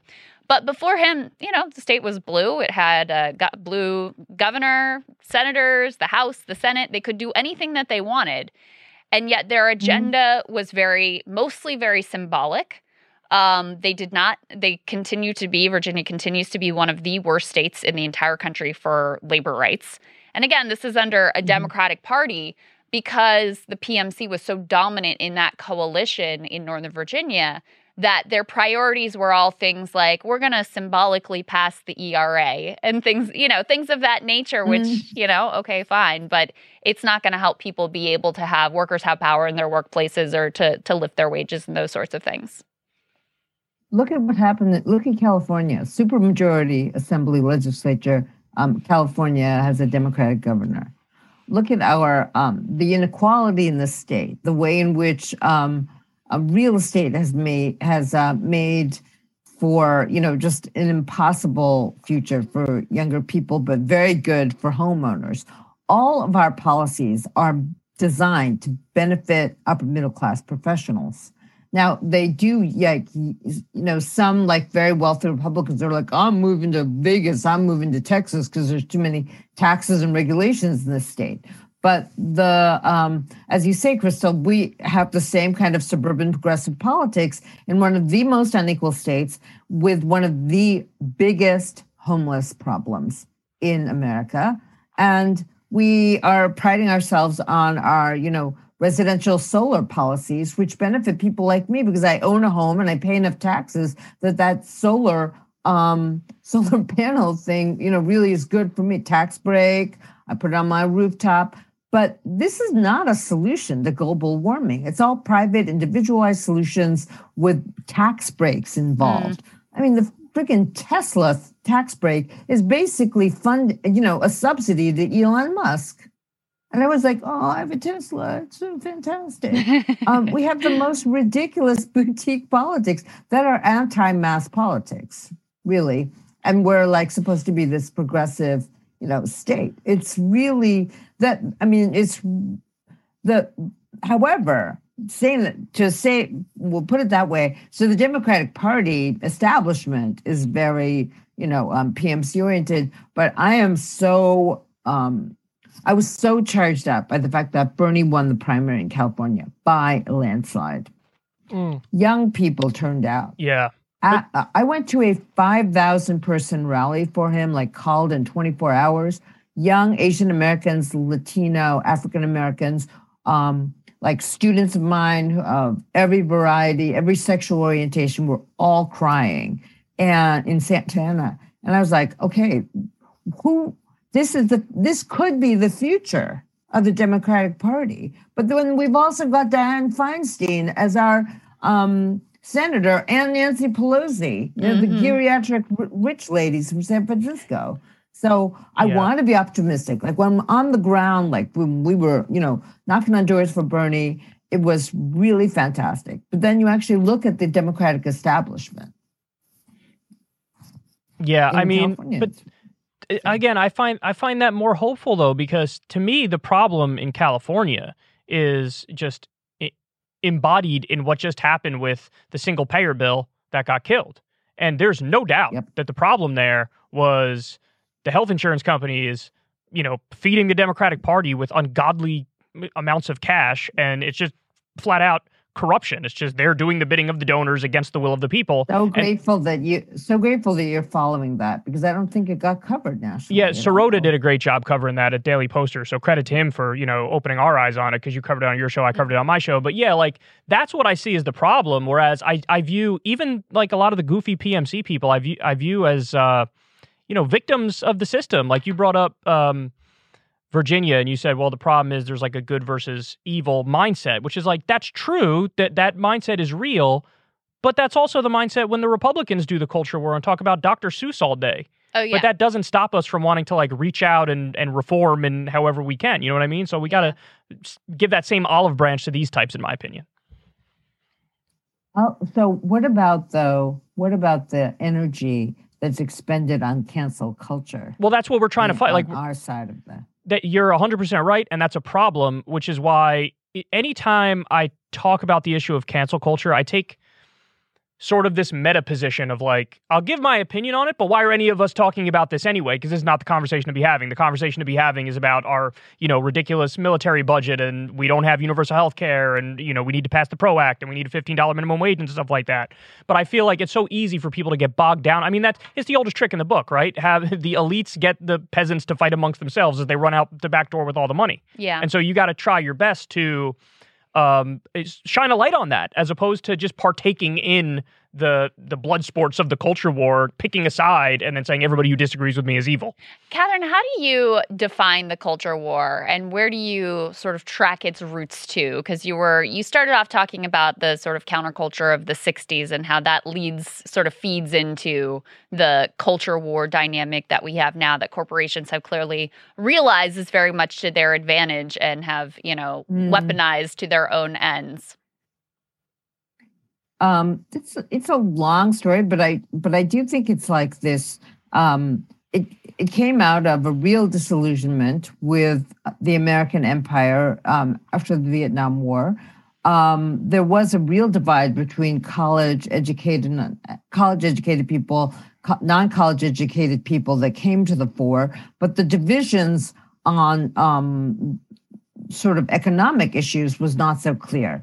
But this sort of college educated um, cosmopolitanism, I would say, of the counterculture and its openness, uh, allegedly, to um, different forms of identity did represent like real progress in some ways with regards to like American Protestant, you know, provincialism and racism.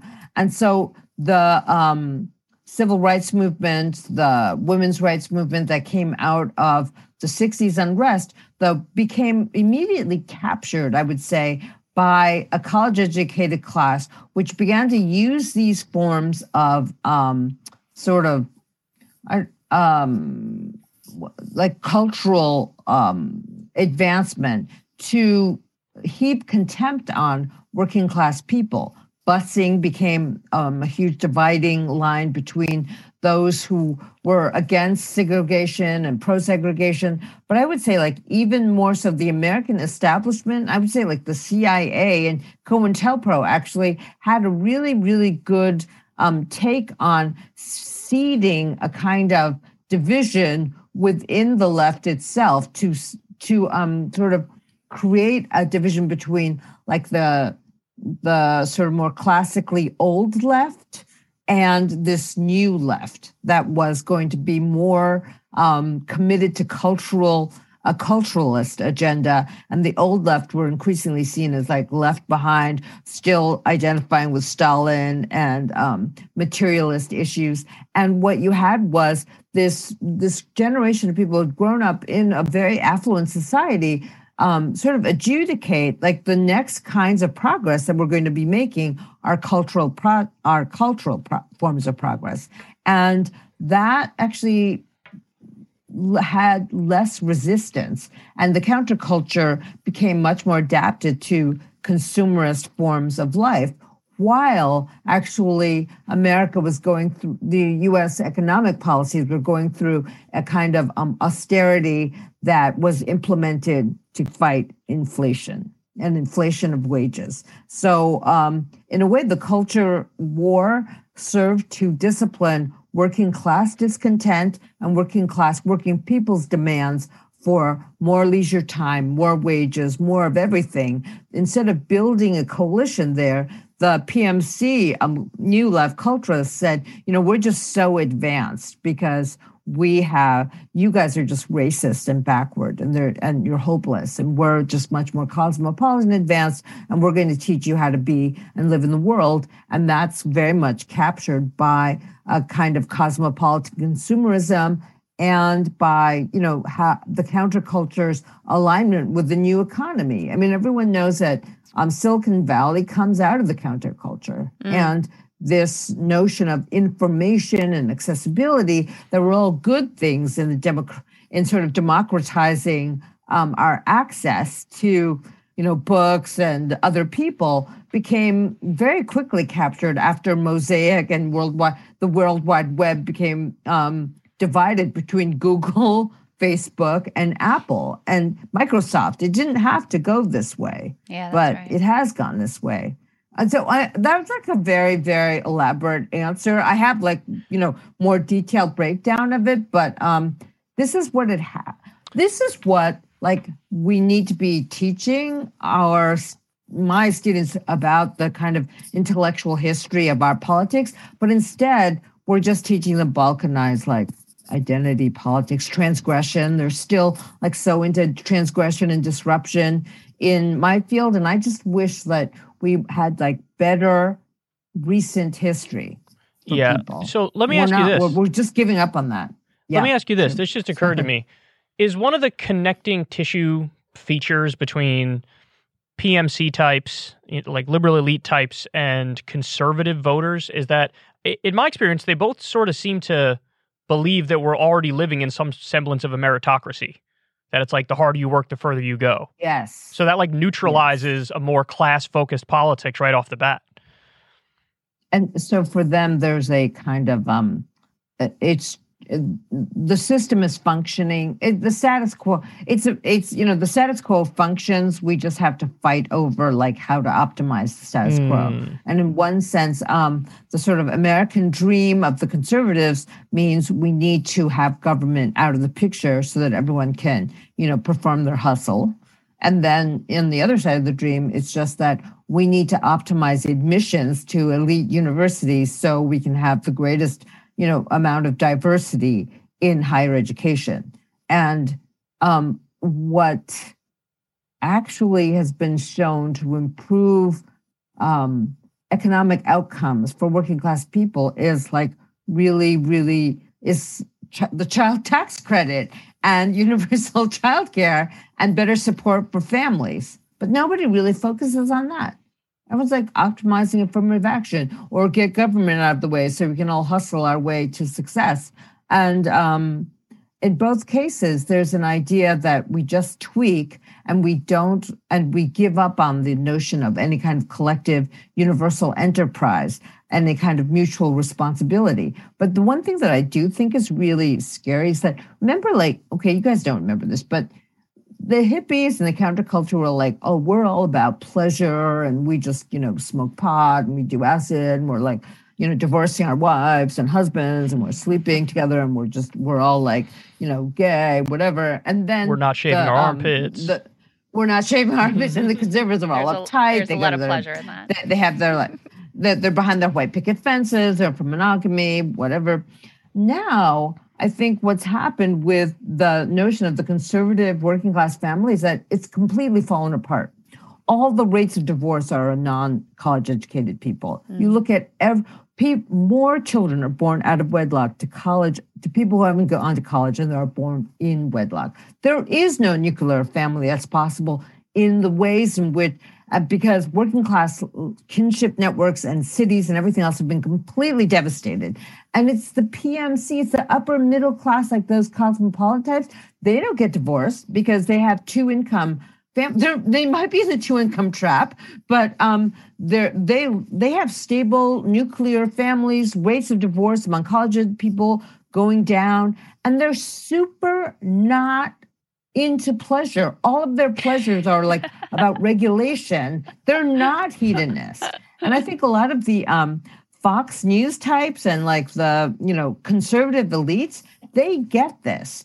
Trump got this. So he's like, oh, I like pleasure. I eat McDonald's. You know, I, I grab people's, you know, Based. poontangs. And I'm just like, if for pleasure, because the PMC The is McDonald's part is based. anti-pleasure now. Get it? I mean, this Yeah. is like conservative elites have really like taken, they want to take back pleasure because they know PMC elites have like serious trouble with hedonism. Well, I am. They're like the most highly regulated people. It's so true. I'm I'm personally trying to up the divorce rate of the PMC. That's a, a personal mission I've been engaged in. a um, noble mission. I am a- divorced. A, little, a little one woman mission over here. and Um, remarried. what? do you- Tell me, tell me what you see in in the youths though, because you're a professor. You're working with young people all the time, and on the one hand, obviously there's a sort of wokeness is very central to the politics, but they also loved Bernie, you know, and they also support Medicare for all and really care about, you know, climate and are on board with the Green New Deal. So, what do you see as sort of um, defining their politics? I I can't say for the whole group, but I'm very upset that um, the tiny group numbers of people who go to small private liberal arts colleges and the Ivy League Northeastern private colleges get all the attention. So we get like a lot of news about how woke this generation is. And you know, if you look at um, the students in the UC system and the Cal State system in the um, community college system in California, we're talking about millions of students. In the small liberal arts college wokeness world, we're talking about maybe like tens of thousands, maybe like 50, 60,000. So it's a difference between like millions versus this tiny group of people. And I see the media attention focusing on the wokeness of this tiny group of people. And the vast majority of college students or you know first generation college students working class middle class college students they're like they're into they're struggling to survive economically. They want they have they feel like they have little to no room for real curiosity or exploitation or exploration in their studies. We say things like oh my god they're not doing you know they're so not curious they're a little great they're grade grubby they're addicted to tiktok they're watching youtube. I just think that they're like riven with economic anxiety. Um, they've been pushed. They know that objectively speaking um, the social mobility rank their prospects are not good and so um, I I feel like there are a lot of them who are not politically motivated because of the you know of survival but they're also super cynical about certain things because they've had a lot of ideological indoctrination in high school already in the codes of wokeness. You know i had a son who just went through high school recently. And so it's it's a it's a kind of scary split right now but I do feel, like Kyle says, like potentially speaking, they are very critical of the way things are.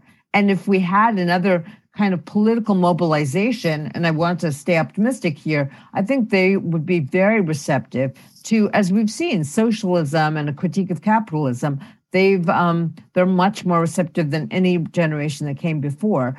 But to say that they are captured by wokeness is not really saying very much. Let's say like a tiny group of them who go to elite universities who are then like going to um, become members of the uh, mainstream media, whatever, they are captured by this kind of wokeness. The great majority of um, students are not. They're not going. They're they don't go to these um, institutions, and they have a kind of um, skepticism and anxiety that I think um, has been exacerbated by the um, pandemic, yeah. which is also like really um, curtailed their social lives, their like socialization itself at this age, and it um, is really important. And you know, we're just coming out of this isolation, and I feel like we have to remake so many things. I would like to see like that remaking happening on the left, but I'm not, you know, and, you know, we have yet to see what 2024 will bring, will be, will, the Democrats are going to get spanked so hard, but, um, and 2022 as well. But um, is there a possibility to actually create a genuine left movement? Um, this generation is ripe for that. Yeah. Absolutely. And we've got to stop focusing on like the 10 colleges where a lot of this hyper wokeness comes out of. Like, just stop it. It's what yeah. you say, Kyle. Like, stop engaging with them. Look at like just just do a like rough statistical model and say most kids go to public universities, most kids go to state schools, most kids go to community colleges in America, get in higher ed. What are they doing? What are they thinking? stop focusing on you know although unfortunately those that sliver of elites we know will be disproportionately powerful and you know populate there the that's like biden saying he wants to be the bridge to the pete buttigiegs of the world they'll oh, be you know whoever pete hands off face. to right um Professor did Catherine Liu- he yeah, he did. He did. He really actually said that. Um, I wish I could forget. Uh, Professor Catherine Liu, the book is Virtue Hoarders The Case Against the Professional Managerial Class. I could not possibly recommend it more to folks. Um, it is punchy. You describe it as uh, polemical. And uh, it is such a, a treat to get to speak with you. Thank you so much for your time today. Thanks so much, guys. Thank you, Kyle and Krystal. Our pleasure. All right, so that was Kath- Catherine Liu. Um, I know you've enjoyed her appearances on uh, Jacobin podcast. I enjoyed it as well. You sent me uh, one of her interviews, and I thought it was really insightful. Um, I do struggle though overall, as you can tell, with this conversation because on the one hand, it's like, yeah, I agree. All the criticisms of the professional managerial class. By the way, I don't like that term. It's weird to me.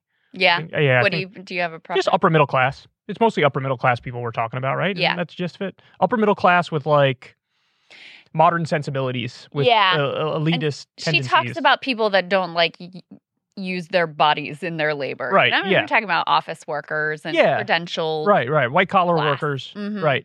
But the reason why I struggle with it is because I feel like if you and I are going to be consistent with our politics, uh, in the same way that we have an olive branch for the savables on the right, Yeah. You know, like I've written off the entire elected Republican Party. I, I none of them are they're so bought and owned. They're so off the deep end with the far right Mhm. social views and economic views. It's like useless. 80% of the Democratic Party elected officials, same thing.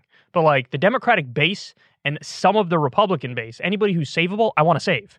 And so when I see somebody, even if they have all these goofy cultural things, but they're somewhat open to leftist ideas, it's like, that's not somebody I want to alienate. That's somebody I want to work hard to get in the fold. And I feel like if we don't do that, then we're really betraying the 99% versus 1% line because they're part of the 99%. Yeah. Well, there's a there's a fine line to be walked between you have to point out the um, the problems of the the class at large and sort of the general worldview because it's not just that their views are goofy; it's that they're an actual obstacle to collective action and solidarity and change. Because if your focus is on this like virtue signaling and figuring out who's in the club and who's not in the club and making sure that you get put on marked on the good side of that line that's not just going to distract you that's going to be an active obstacle to any sort of sort of mass movement So, so you have to so you have to be able to point that out well, okay, without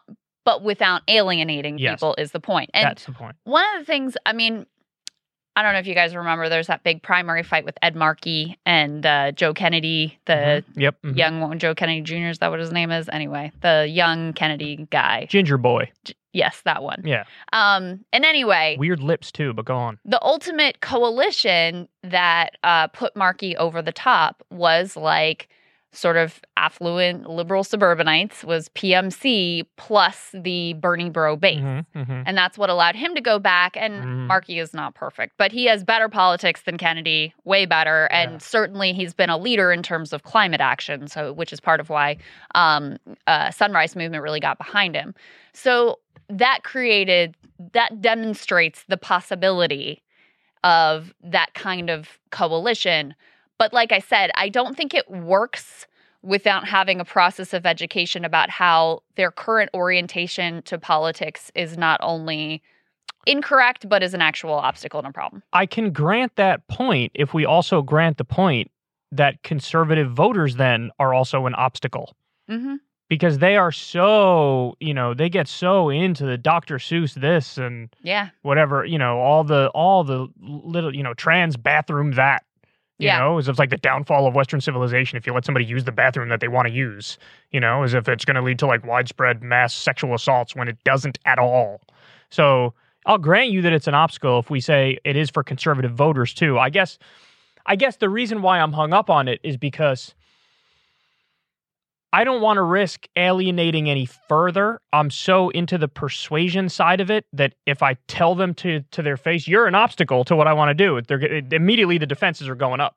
So you got to be artful as to how you change the minds Mm-hmm. and reform not just the upper middle class liberal elite types, but also the conservative voters. You know what Yeah. I'm saying Yeah, I mean the biggest well, and the real problem a lot of this comes from um corporations and a cynical corporate media that profits off of persuading people that, you know, the the most important political project that they could be engaged in is figuring out like what's wrong with the rest of the country and right? you know aggressively attacking them for it. hmm um, that that's really the nub of the problem. It's not that these people are bad people. In fact, they're people who are well intentioned and want to be Yeah, on the the, right side It's of like- history and you know want to be engaged in some sort of project that makes them feel good about having a positive impact in the country. That is their self conception. in a weird way, they want to play the game of I'm leftier than thou.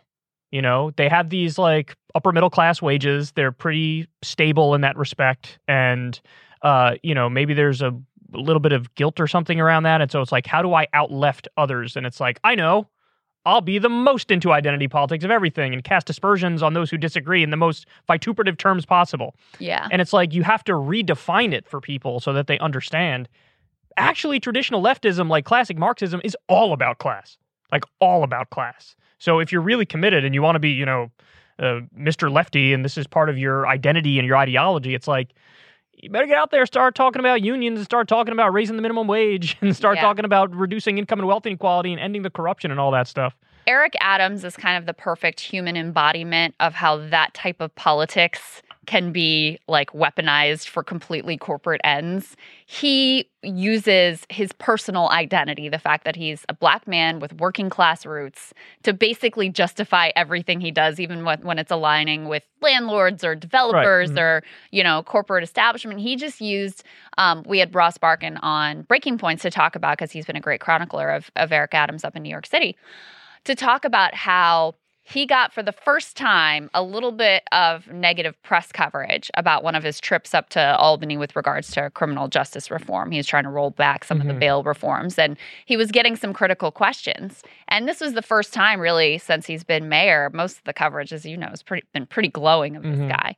And the minute there were tough questions, he throw, uses the identity card and basically accuses this largely white liberal journalist class of being racist against him, and that's why they're questioning him.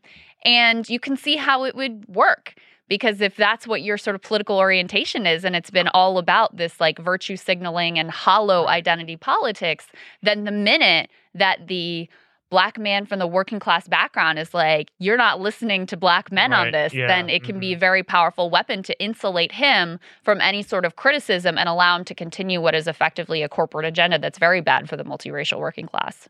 It reminds me of the um, CIA woke ad Yeah. where yeah. they were like, you know, I'm a Latinx woman with, you know, mental health disorders, but I'm part of the CIA and you can be too. Right. And that was almost like that was almost like a litmus test for everybody. Just how far gone are you down the rabbit hole of this silliness that like what is the CIA now good? Are you going to defend this? Like are you uh, do you think that what do you think the point is of them doing this? It is to shield the criticism. It is to deflect. It's to be like, can't get mad at us. We're actually down with the times and leftier than now here at the CIA. yeah. Like, no, you're not. You're using this as a shield. You're using this to deflect criticism in the most dishonest, disingenuous way imaginable.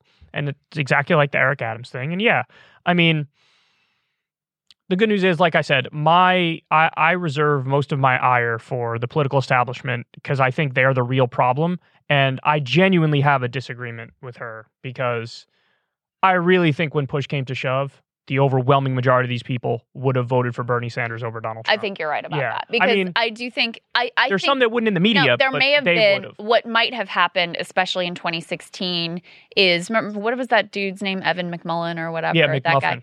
Yeah, like there may have been a significant chunk that votes for him, Mhm. right? Um, or offered their own sort of no labelsy like virtue I don't signaling. think a significant chunk, like ten percent. But I, yeah, I mean, some percentage of them I think would have voted for that guy. Um, but uh, Trump is so is such an assault on the like virtue signaling Mhm. value Yeah. that yeah, I, I can't see them voting in large numbers for Trump. Now the question is, once if Bernie gets elected, then what do they do when he's in office?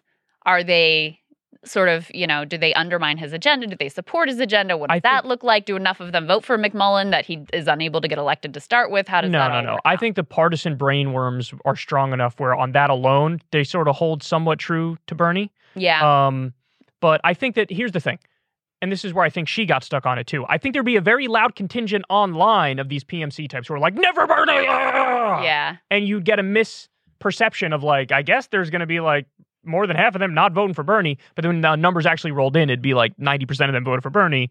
And um, so I think ultimately, again, these people are allies, even though we like to make fun of them. But you know what? I make fun of conservatives all the time too. And there are some voters on the populist right who would be there genuinely for economic stuff, not among the politicians. They're charlatans and frauds and con men, but among the people. And so, yeah, like like you say, what's the thing you always say about your show? The slogan you guys are using for hate breaking each other points. less and hate the elites more. That's what it always comes down to, and That's that's why I was a little do. skittish on this whole yeah. conversation Well, in general. I, th- I get I get triggered because to- I don't want to be a hypocrite on it. I want to be like, you know, harder I, we talk about 99% than- versus 1%. Now I'm going to attack other people in the 99% because they raise their kids weird? Like, no. Yeah, I I think that this is why I try to steer clear of doing like you can get a lot of clicks online from doing like the MAGA Karen does blah Oh, blah blah, yeah, or you shit. can do you know the same thing and the liberal version of like you know somebody having a, a meltdown in three masks at a meeting or whatever. right. You know, yeah. I mean, and that that also the libs of TikTok content. That stuff, yeah. exactly the libs of TikTok Mhm. content. That's a perfect example. And that stuff is very popular. It gets a lot of views, it gets a lot of traffic. And I just think it's ultimately destructive. Um, I think it really misses the problem of where where the issues are emanating from. Sean McCarthy was saying last night that the person who runs that was uh is a spook. had some receipts too. I won't, I'm not going to say anything else, but he had some receipts too. I was like, damn, maybe that's a spook. Respect. Respect. All right. All right, guys. We love you very much. Thanks for tuning in. Uh, subscribe on Substack, $5 a month. We'll get you the video of the entire podcast and you get it a day early.